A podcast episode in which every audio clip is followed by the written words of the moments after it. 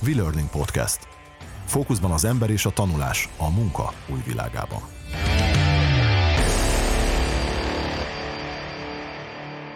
Sziasztok, sok szeretettel köszöntök mindenkit itt a V-Learning Podcast következő adása. A mikrofonnál Boga Misi és... Koltányi Gergő, sziasztok! Na szóval, ismét egy érdekes témát hoztunk, egy eléggé hosszú címet adtunk neki Gergővel. A szakértő és a tanulás tervező kapcsolata a képzések fejlesztése során. Ennél rövidebbet nem tudtunk kitalálni, Be, bevallunk, össz, bevalljuk őszintén, de hogy ez annyira egy izgalmas és érdekes téma, hogy muszáj volt, hogy egy picit egy ilyen bőlére engedjük itt a címet, én úgy gondolom, de ezt ki fogjuk úgyis majd vesézni a mai és a következő adásunkban is. Így van. Sőt, ugye Misi, én az elmúlt adásokban úgy dolgoztam, meg a vendégeinkkel, hogy te nem voltál, mert hogy rengeteget dolgoztál, Igen. de szerintem ezt nem fogják elhinni, hogy te ennyit dolgozol. Mind dolgoztatok ilyen baromi.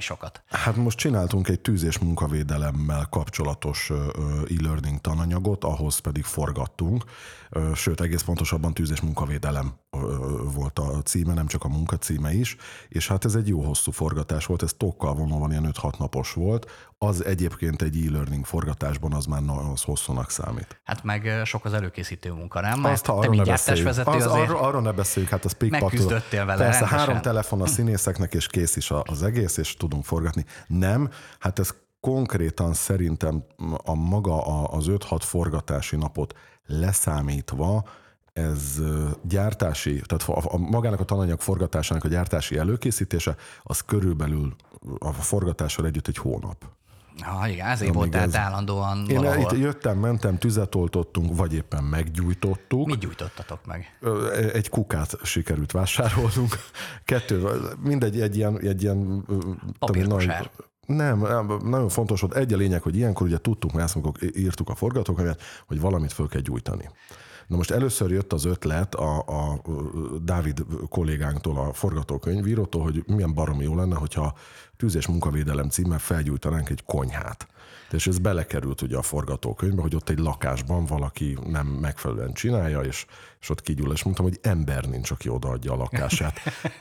Baromi sok pénzért se, hogy a, a, az ő konyháját mi ott tüzezünk, és akkor ilyenkor tudod föl kell hívni egy, hát mi tűzszerésznek hívtuk, de nem tűzszerészek egyébként, hanem olyan technikusok, akik a filmes... technikusok. Ők azt mondták, hogy ők nem, inkább azt mondták, hogy ők ilyen ö, ö, kelléktüzelők. Oh. Ezt mondta, hogy ők kelléktüzelő. Ők azért játszottak nagyjátékfilmekben, vagy dolgoztak, bocsánat, nagyjátékfilmekben, a, mit tudom én, a, Herendi Gábor féle valami Amerikában is voltak, és akkor ők ott szépen eljönnek, és akkor ők leírták nekünk, hogy nekünk mit kell beszerezni, milyen kellék igény van, és ez egy, az a lényeg, hogy egy vas kuka legyen, ami egyébként irodában is ö, ö, megtalálható, csak ne a lukacsos, mert az baromi nehéz elholtani a filmbe, úgyhogy azt, azt felgyújtottuk kell. És kik voltak a színészek? Te színészek körül, közül, hála Istennek, hogy ráért jó pár olyan színész, akit mi szerettünk volna eredetileg. Ilyen például a Mészáros Bélánk, akit nagyon-nagyon megszerettünk. Ő, ő a főszereplő, Ő ugye? a főszereplőnk, igen, őt a, a kedves hallgatók az Apatigris nevezetű sorozatból is látha, vagy ott is láthatták, természetesen egyéb más filmekben is szerepelt, meg nagyon sok szinkronhang egyébként, reklámokat, ilyen söröket narrált, meg szinkronizált, stb. Ugye Bélánk pont nem forgatott és jól ráírt, úgyhogy mi meg jól forgattunk vele, de egy baromi jó arc egyébként, meg egy, egy végtelenül profi pasi és szó nélkül tüzet oltott, besétált a füstbe, mert füstöt is csináltunk, egy ilyen irodaházba volt, mintha kigyulladt volna, de ugye természetesen nem gyújtottunk föl semmit, hanem ott füstöltünk, és akkor ott szó nélkül besétált, meg nem tudom, megütötte magát, meg mit tudom, minden csinált, hogy nagyon aranyos volt. A, a Bánovics Vivi, aki, aki végig nagyobb szerepet kapott ebbe a filmben, őt is láthattátok sorozatban, filmben is ugyanúgy. Ki még így hirtelen, aki így nem akarok kihagyni. Ja, mikor, tényleg, tényleg a, a István Bán művé, művész urunk, ugyanis az azért volt különleges még ez a, az a kis forgatásunk, mert van a főszereplőnk, aki egy tűzvédelmi szakember. És ez a tűzvédelmi szakember ez nagyon megcsömörlött már a, a szakmáját, és megújulásra van szüksége, és nagyon gondolkozik, hogy ő hogy tudna megújulni. De aztán segítségére jön, biztos sokatok emlékszik rá, aki hallgatja ezt a podcastet, hogy volt ez a tűzmanós mesefilm. Trombi és a tűzmanó. Trombi és a tűzmanó. Nagyon régi. Egyébként én megkerestem a YouTube-on. Hát ez 70, az én gyerekkor... 70-es, 70-es évek vége, vége talán 80-as, 80-as évek eleje. És ugye a Mikó István ott volt a, a, a tűzmanónak a, a hangja. A hangja igen. Igen, egy ilyen, egy ilyen nagyon, nagyon jellegzetes hangja volt, de ha vártok 10 másodpercet, nem várunk, akkor, nem akkor, várunk. Tudok, akkor tudok mutatni mutatni majd nektek valamit, hogyha minden igaz. Jó, az már, ez már az élménybeszámolótól kimeríti szerintem Misi elképesztően. Úgyhogy lassan majd átugrunk azért a témánkra, de hogy tényleg Figyelj, baromi jó volt, és tényleg tök jó volt, és ott volt, ami a Mikóval is igen, meg forgatni vele, és hogy meghallod ezt a 30 évvel ezelőtti mesefilmet a hangján, a tűzman hangján, de zseniális volt, úgyhogy mindenkinek csak ajánlom. Szóval igazolta hiányoztál tényleg, igen. Tehát nem, nem kamusztunk, hogy te nem. itten lustálkodsz és nem dolgozom. Na, Na de jó, evezzünk vissza a mai témánkra, mert itt akkor elanekdotázunk, mint a régi öregek két kis fröccs mellett. Így van, úgyhogy hozzá is egy kis fröccsöt, mert rohadt meleg van igen, igen, nyáron. Igen, igen, igen. De hogy azért gondoltam, hogy egy picit beszéljünk erről a párosról, mégpedig ugye a, a, a, a valamilyen témának a szakértőjéről, és az a tanulás tervező vagy designer, aki ugye a képzést mm, fejlesztett, aki a módszertan, a módszertan tartalom fejlesztési felel, mert ez egy ilyen kicsit ilyen stan és pan ö, ö, ö, hasonlat jut mindig eszembe róla. Ugye van egy a fontos mm, kiinduló pont, hogy, amikor képzést fejlesztünk, akkor ugye a, a képzési szakember az nem feltétlenül ért a szakterülethez, aminek a képzés, amihez képzést fejlesztenek. Most persze beszéltünk arról, hogy az e-learning, de persze nem csak az e-learningre igaz. Ott ugye nyilván azért hatfájozottan igaz, mert ott egy technológiai transformáció is van, tehát ott, ott, ott hogy mondjam, tananyagot kell készíteni majd a végén belőle. Időre. Tehát a, igen, időre, tehát ugye nyilván az e-learningben ez, ez az abszolút egy, egy hétköznapi dolog. Egyébként meg ugye más képzéseknél, szakmai képzéseknél is igaz ez, hogy ugye a szakértő és a, a módszertani stáb dolgozik együtt, és ez egy, hát ez egy terhelt kapcsolat, hogyha így fogalmazhatok. Hiszen hiszen mitől szakértő egy szakértő? Attól, hogy ugye magához a témához ért, abban sok tapasztalata van, szoktuk mondani, hogy senior, vagy, vagy kifejezetten magas, magasan kvalifikált egy-egy témában. Viszont cserébe ugye az oktatási kompetenciái, az, hogy hogyan tudja átadni ezt a tudását, azok, az nem feltétlenül erős. Persze tök jó, hogyha valakinek egyébként van oktatási tapasztalata, de ezek most hogy mondjam, egy picit lépjünk el attól, hogy frontálisan tud előadást tartani egy PPT-vel, meg tud beszélni a témáról. A klasszik ugye, verziót, igen. Ugye az, azt nem oktatásnak, inkább információ közlésnek nevezni, hogy persze bizonyos értelemben az oktatási folyamatnak a része. De ott, ahol egy picit profibb a képzés fejlesztés, ott előbb-utóbb bejön egy instructional designer, vagy learning experience designer, tehát valamilyen olyan módszertani ember, aki egyébként majd ezt oktatási anyaggá, vagy oktatási gyúrja. folyamattá gyúrja, és akkor ők találkoznak ketten, és hát ez két világ. Ja, igen, finoman fogalmaz. és ugye ebből, ebből milyen, milyen hogy mondjam, konfliktusok, meg nehézségek adódnak, illetve... hogy az elméletet összegyúrni a gyakorlattal gyakorlatilag. Hát, Erős túlzással. Igen, és ez, pont ez az egyik ö, ö, probléma ebben a folyamatban, hogy hogy milyen tudással is rendelkezik a szakértő. Jellemzően ugye kétfajta szakértővel szoktunk találkozni, most nyilván a két végletet mondom, tehát a fehért meg a feketét, de valójában valahol a szürke 50 árnyalatában van mindenki. Az egyik olyan szakértő, aki elvileg tudja, de hát fogalmazunk úgy, hogy viszonylag kevés gyakorlati tapasztalata van, Hála Istennek azért ez a kevesebb, hogy őszintén fogalmazok, de csomóan vannak, akik, eh, hát ugye van az a régi mondás, tudod, hogy aki e, tudja, csinálja, aki nem tudja, tanítja. Na hát ez ugye ide nyúlik vissza valahová. Igen, és én nagyon remélem, hogy marad, tehát hogy ez a tendencia marad, és ha már a forgatást vagy forgatásokat érintettük most így a podcast elén, ez szerintem baromi fontos egy képzés fejlesztése során, hogy tök jó, hogy ott van a szakértő, és hogy még most a videós tananyagról beszélek, hogyha az adott képzésben van mondjuk ilyen, hogy én mivel találkozom, hogy jó, és tisztelet a kivételnek tényleg, mert hála Istennek egy kezemmel meg tudom számolni. De tudod, amikor, amikor forgatsz egy, egy bármilyen képzésről egy, egy videós anyagot, és akkor mi mindig úgy vagyunk, hogy jó, de figyelj, majd jön a forgatásra a szakértő. Jó. És akkor tudod, a, bele, bele csúszol olyan helyzetekben, hogy te megpróbálod ugye minél reálisabban azt a helyzetet instruál bemutatni, és akkor jön a szakértő, hogy nem, az, ez nem így van.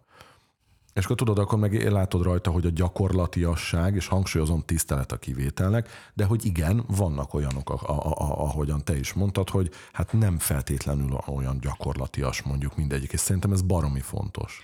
Hát de ugyanennyire, tehát e, ennél a helyzetnél jobb az, hogyha egyébként valóban a, a, a gyakorlatban benne lévő szakértőről beszélünk, aki csinálja évtizedek óta más, rengeteg az mindent megint, látott. Lásd, lásd a tűzvédelem, hívtunk kifejezetten szakértőt, mert én nem tudom például, hogy a, a, a poroltót hogy kell megfelelően nem tudom használni. És ezért hívtunk egyet, aki tök jó arc volt egyébként, és láttad rajta, hogy ő gyakorlatias. Tehát nem az van, hogy ő bennül az irodában, és ő nagyon szakért.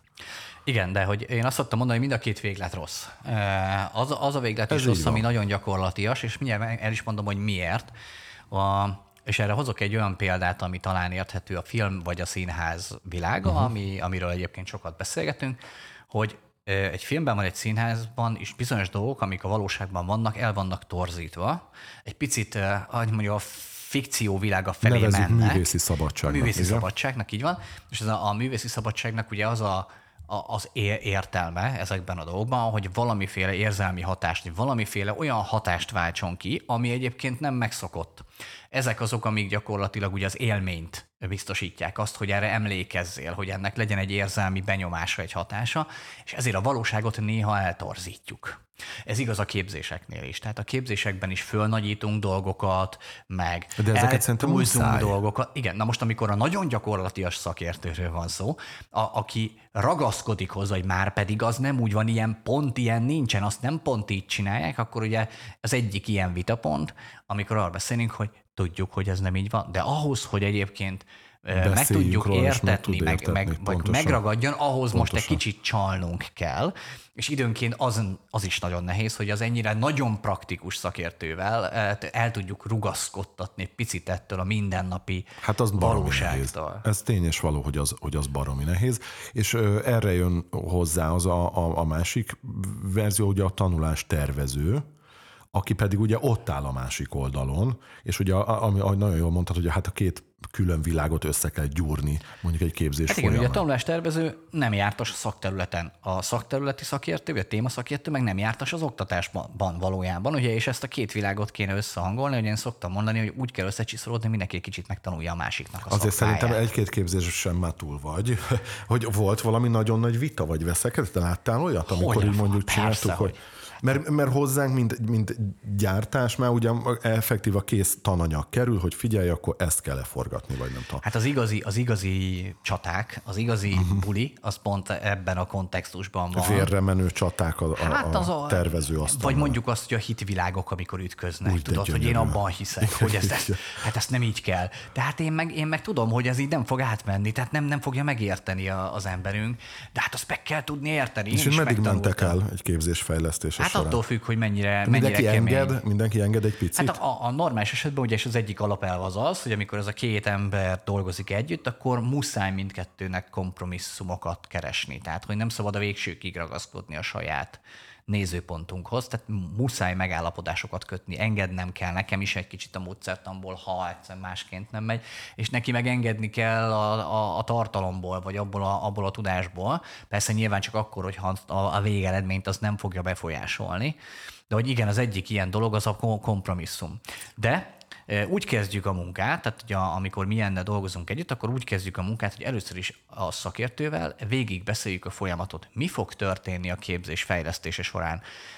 Mi az, amivel elkezdjük, hogy fog, mi lesz a következő lépés, aztán, hogy, hogy neki, és neki konkrétan milyen mi lesz a szerepe, és milyen feladatai lesznek ebben a folyamatban. És az első csata már rögtön itt van, hogy a szakértő szerepe valójában micsoda. Igen. Tehát, hogy a szakértő nem az oktató és mivel valami sok szakértő egyébként frontálisan oktat, ezért nagyon sokan gyakorlatilag már gyakorlatoktatóként gondolnak magukra. Uh-huh. És amikor, amikor jön egy, egy profi tanulástervező, akkor ezeket a gyakorlatoktatói allűröket, hogy mondjam, levetkőzni, meg elfogadni, hogy figyelj, hát én igen, hát gitározgatok én otthon időnként, hát ilyen kis amatőr módon, de hát mégsem Tudod, Brian ez, ez, ez, ez a, a filmes, a, a, a filmes vagy tévés világra ezt, vagy akár a színházi világra, ha már szóba hoztad, lefordítva, ez most az én szemszögömből ez úgy tűnik, hogy a tanulás tervező a rendező, így van. a szakértő pedig a színművész. Pontosan így van. Ez egy nagyon jó, nagyon jó párhuzam, és azt gondolom, hogy, hogy csak van egy csomó eset, amikor, amikor rengeteget rendezünk idézőjelbe téve. Tehát van, olyan vagyok egy témának a szakértője, nem tudom, most az itt eszembe, mert csináltunk ilyen anyagot is mostanában, hogy versenyjog, van egy versenyjogi szakértőnk, egy jogász, aki évtizedek óta ezzel foglalkozik, kisújjában van a szakma, és ő végtelen sok előadást tartott már cégeknek arról, hogy egyébként akkor ezt hogy kell alkalmazni, mik a szabályok, mik a kockázatok, mert nem tudom.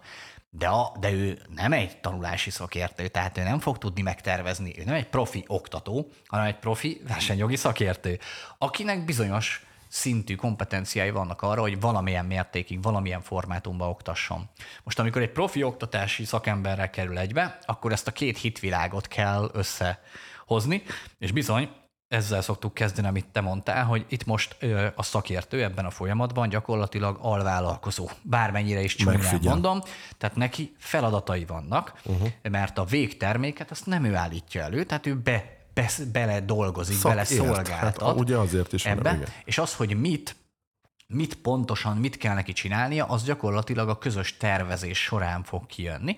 Tehát a, a szakértő és a tanulástervező közösen kell kialakítson egy olyan oktatási koncepciót, ami mindkettőjük szempontjait figyelembe veszi, és megvalósíthatónak tartják mindketten. Tehát a szakértő azt mondja, hogy ilyeneket tudok neked szállítani, a tanulás tervezője, a designer, az meg azt tudja mondani, hogy én ebből tudok csinálni egy olyan tanulási folyamatot, ami egyébként tényleg okay. eredményes Mi lesz. van akkor, vagy, vagy kerültél nyilván igen, kerültél olyan helyzetben, mondjuk amikor a szakértőd ott volt, akkor hogyan tudod elmagyarázni neki azt a fejlesztési folyamatot? Tehát, hogyha, és most mennyi beszélünk végletekbe, tehát, a, és azt a végletét gondoltam én, aki, aki nagyon ez a, nem tudom, szemellenzős szakértő, hogy, hogy már pedig ez így úgy amúgy, hogyan tudod elmagyarázni fejlesztőkkel? El, elmagyarázni el, el tudom, általában úgy szoktuk, hogy az egyszerű folyamatot szoktuk elmagyarázni, tehát a három lépést szoktuk nagyjából tartani. Az első lépésben azt mondjuk, hogy az első lépésben semmi más nem történik, csak lerakjuk a kereteit a fejlesztésnek, uh-huh. milyen céljaink vannak, pontosan uh-huh. kit akarunk oktatni,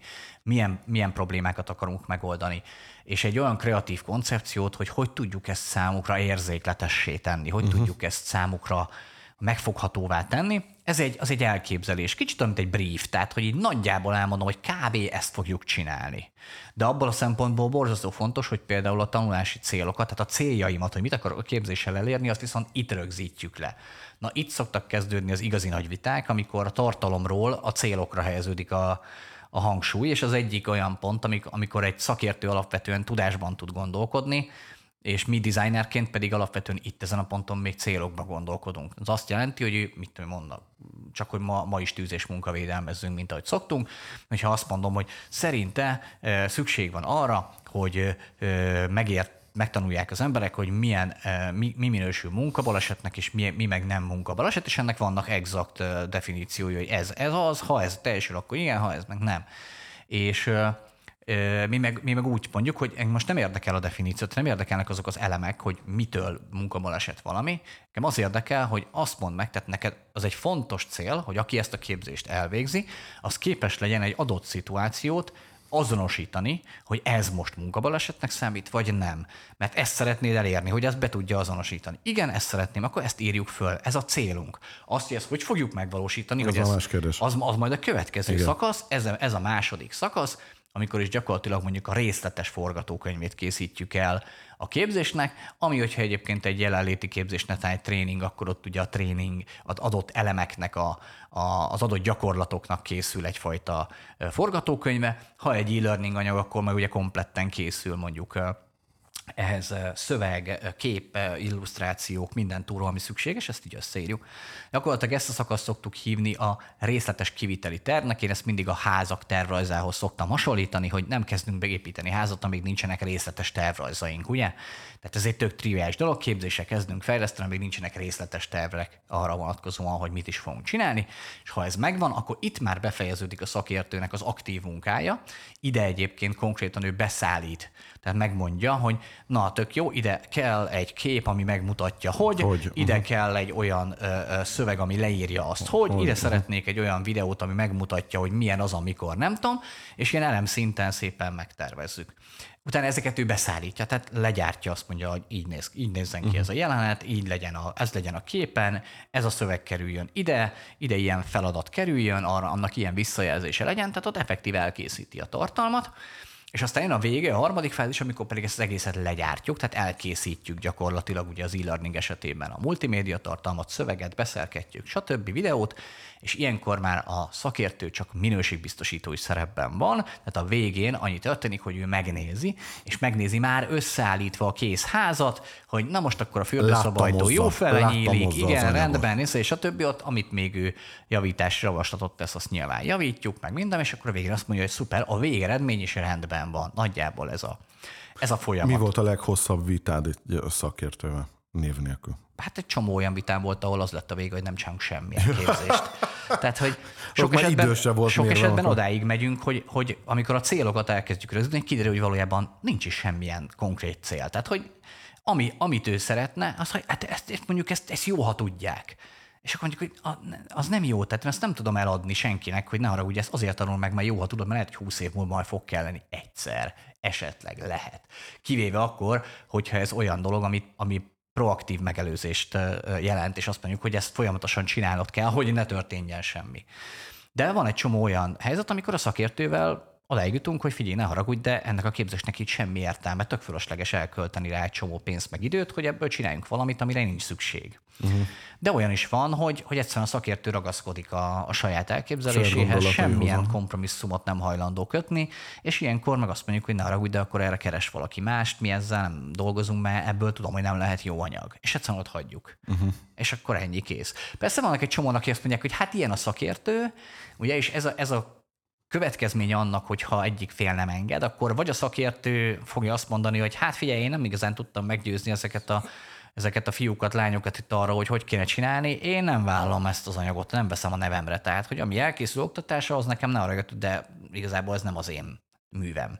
A másik oldal is van, amikor azt mondja, hogy hát hát most én vagyok itt a dizájn, én tök másképp csinálnám, de a szakértő nem hajlandó másként csinálni, ő ragaszkodik egyféléhez, ő ezt csinálja, ha kell, kell, ha nem kell, nem kell, és akkor ott vagyok, hogy hát most ha ezt, vagy ezt leadja, és akkor van valami, vagy nem lesz semmim, és akkor meg az tervezői oldal adja föl magát, és akkor azt mondja, hogy hát igen, megcsináltuk, de ez egy szar lett, tehát én ezt igazából nem reklámoznám uh-huh. meg. Szerintem ez nem lett jó, de megcsináltuk. Tehát, hogy mind a két véglet rossz.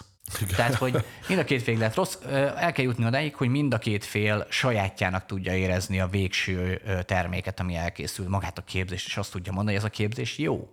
Ebben én megcsináltam, megértettem, teljesen jó. És ugye milyen problémák, tehát milyen kihívásokkal vagyunk mi ezen az oldalon. Az egyik ilyen dolog, hogy például amikor elkezdünk oda menni, hogy egy képzést nem úgy fejlesztünk ki, hogy figyelj, itt van egy 38 szlájdból álló PPT-m, és akkor itt van a tudás, oldjátok meg, mondjuk rossz esetben rakjátok e-learningbe, ez a legjobb, és akkor azt mondjuk, hogy nem, nem, mi beszélgetni szeretnénk veled erről, hogy akkor nézzük meg, hogy mik a pontos célok, mely most a PPT-ből nem tudom, hogy ami ide van írva, azt te miért akarod leoktatni, és hogy arra az a legjobb meg, vagy erre mit tudok kitalálni.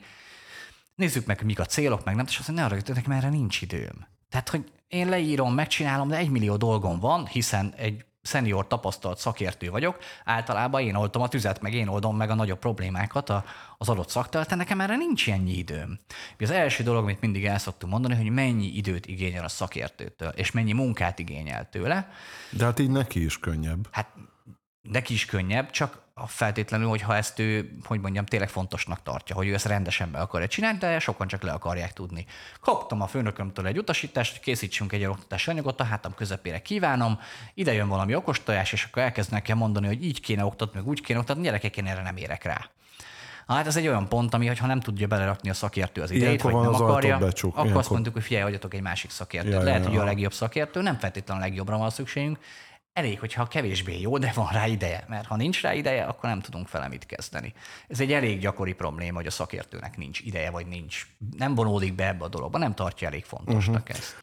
Oké, okay, és mi van akkor, amikor azt mondja a szakértő, hogy persze van idő, ő, ő, ő, érdekli is egyébként ez a dolog, hogy nincs, nincs olyan, hogy akkor az ő gondolatvilága, a, a, a fejlesztő gondolatvilága egyszer csak egy ilyen pici káosz lesz? Tehát nevezhetjük ilyen infosztrádának, hogy ott, hogy elvesztek az info tömegbe, infodömpingbe? Hát figyelj, egyrésztről igen, tehát inkább úgy mondanám, hogy, hogy általában az egy, az egy gyakori jelenség, amikor ugye ha valaki szakértője valamilyen területnek, akkor gyakorlatilag ő borzasztó sok tudással rendelkezik. Ez így van. És ugye ez a klasszikus egyetemi professzor, aki azt hiszi, hogy kizárólag az ő, ő tárgyát tanulja mindenki. e, és ugye a szakértő sokszor beleesik, ugye szerelmes kicsit mindenki a saját területébe, ez velünk is így van, tehát ez, ez, ez nem egy probléma, ez, ez jó, hogy így van, ettől lesz szakértő. Csak az a nehéz, amikor az van, hogy, hogy, hogy mindent is át akar adni. Tehát most, ő most mindent meg akar tanítani, ami a teljes szakmához kell, és ilyenkor az van, hogy kapunk egy ilyen irdatlan mennyiségű információt. Hát ilyen 600 oldal 11-es betűmérettel, 0,5-ös sortávolsággal, meg nem tudom micsoda. Böngészt ki. És akkor azt mondjuk, hogy, de, hogy, hogy, hogy atya úr tehát ennyi információt nem lehet átadni, és valójában az egyik nehézség az, és ezért kezdünk mindig a célokkal, azzal tudjuk orientálni a szakértőt, hogy ha, ha azt mondjuk neki, hogy azokat a tartalmakat, tudá, a információt ad nekünk, légy szíves, ami ezekhez a célokhoz kell. Ezért van az, hogy még mielőtt bármilyen tudástartalomról beszélnénk, elkezdünk beszélgetni a célokról, és megállapodunk abba, hogy a mostani képzésnek az a célja, hogy ezt, meg ezt, meg ezt, meg ezt, meg ezt elérjük a végére. És csak olyan tartalommal gyere szíves az elképesztő lexikális meg gyakorlati tudásodból, ami ehhez kell. Tehát minden, ami ehhez ne, nem kell, azt most légy tett félre, elismerjük, hogy borzasztó értékes és borzasztó fontos, de ez most ide nem fog kelleni, majd lehet, hogy egy másikba fog kelleni.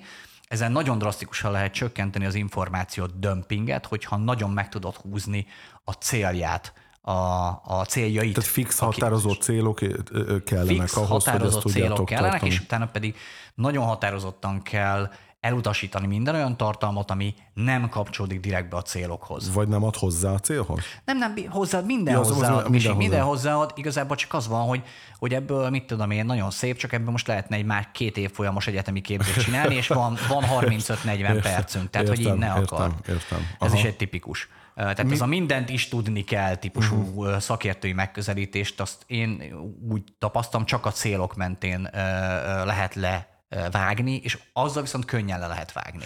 És még azok a fontos dolgok a célokon kívül, ami még, ami még segít abba, hogy tömörítsd itt az információ dömpinget. Nem, nem feltétlenül kell tömöríteni, ez, ez egy tip, ugye erről beszéltünk már korábbi adásokban a szárazon, hogy tömörítsünk, tömörítsünk nem tömöríteni kell, relevancia kell, és a célok mentén kell haladni. Tehát ha, ha nem tartozik a célhoz szorosan, a, a, és attól az a teljesítmény, amit el akarunk érni, az elérhető, akkor azt félre kell tenni. Inkább, inkább az szokott a probléma lenni, hogy megvan a szakértőnek ez az elképesztő tudása, csak baromi kevés van ebből leírva. Tehát minden a fejében van. Ja, te arra gondolsz, hogy jön a szakértő, és jön egy pendrive-val, és négy darab PPT van rajta, és a fejébe van bent a hát tudás. Az, ez egyik, egyik dolog az az, hogy ami, ami szokásos, tehát két ilyen, ilyen információdömpinges formátum van. Az egyik az, amikor én már írtam erről egy könyvet, de nem is egyet, hanem többet, és akkor előáll, nem tudom, 600 oldalnyi szakirodalommal, amit vagy ő írt, vagy egyébként ő ebből dolgozott, és, és azt nekünk azt végig kéne nézni, ezt a szakirodalmat, az elképesztően sok. Tehát a szakértő abban tud segíteni, hogy ő előszűri gyakorlatilag uh-huh. az irodalmat, és azt mondja, majd én ezt beszállítom. Nekem ahhoz kell, hogy figyelj, megállapodunk, hogy ezt meg kell tanítani neki, ahhoz szüksége van erre az információra, azt az információt én szövegesen fogom adni ide. Mert abból egyébként ezt fogjuk csinálni. Oké, szuper, akkor te majd ezt ide beszállítod.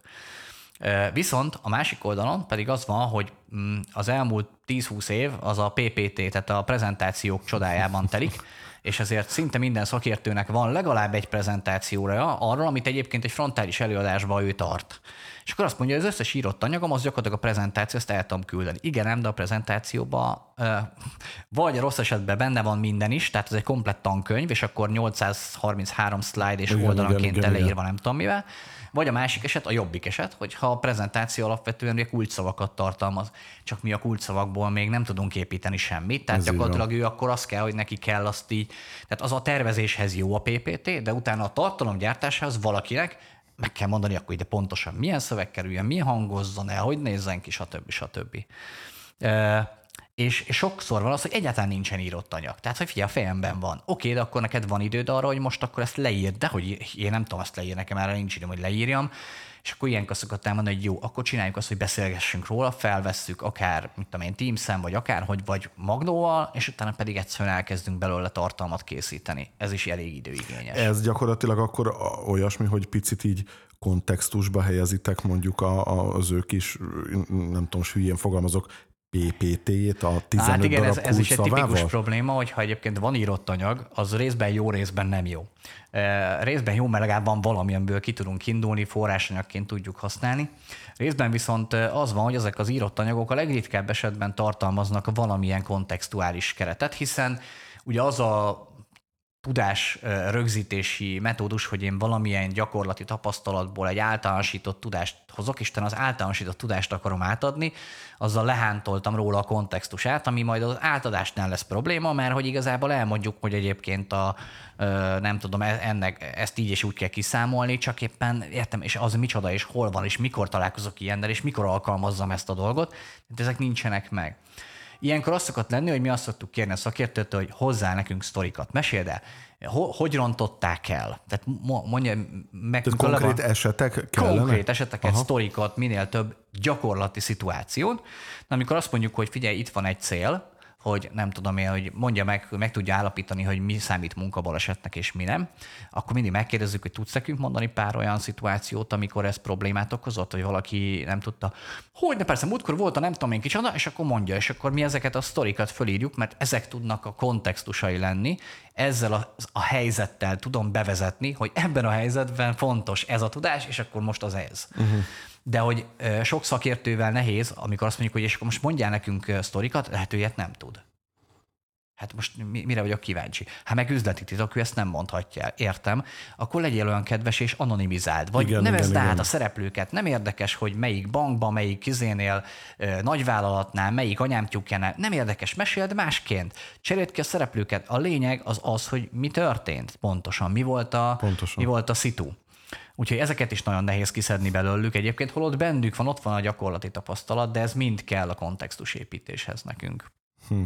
Ez, nem gondoltam volna egyébként, amikor ő azt mondja, vagy, hogy megkérdeztek mondjuk egy szakértőt, és azt mondja, hogy nem mondhatja. Tehát, hogy, hogy nem tud konkrét esetet mondani. Hát ritkán van, de vannak olyan ágazatok, meg vannak olyan helyzetek, amikor amilyen nagyon, nagyon, hogy mondjam, óvatos üzleti titkok, ja, meg egyéb, és akkor ott nem lehet, és, de pedig nem. ott is kell, tehát muszáj ki kell a kontextus belőle szedni. És ugye e, részben ehhez kapcsolódik még az utolsó ilyen nagy helyzet, amikor a, a vita arról van szó, hogy én ezt nem hiszem, hogy ezt így lehet oktatni. Tehát, hogy ne haragudjatok gyerekek. ezt, ezt már lesz sokszor, sokszor szoktuk ezt, hogy, hogy mi akkor legyen egy történet, legyenek szereplők, legyen cselekmény, izé, mert az, hát az ezért nem lehet, az nem jó. Gyerekek, ne, ne bóckodjunk, jó? Tehát itt ne, nem, ja, nem tényleg, kell. Igen, a ne bóckodjunk, ne bóckodjunk. E, e, itt ebben nem lehet viccelődni, ez nem olyan téma, amiben viccelődni lehet, ez egy nagyon komoly téma, és nem tudom micsoda. De miért kell azt gondolni, hogy valamiből van audiovizuális tartalom, az bohockodás vagy Nem vicc? feltétlenül ez az, hogy audiovizuális tartalom, de mert neki jó az, hogyha egyébként felvesszük, hogy ő beszél. Igaz, hogy a tanulónak nem jó, mert ugye, hm, de hogy ilyenkor mind, van egy ilyen vita, hogy de én, én is megtanultam, és, és én nem ilyen, ilyen én nem így tanultam. Nem így tanultam. Én nem így és mégis sikerült megtanulnom. Tehát aki tényleg meg akarja tanulni, meg kell tanulni, azt meg lehet tanulni így is.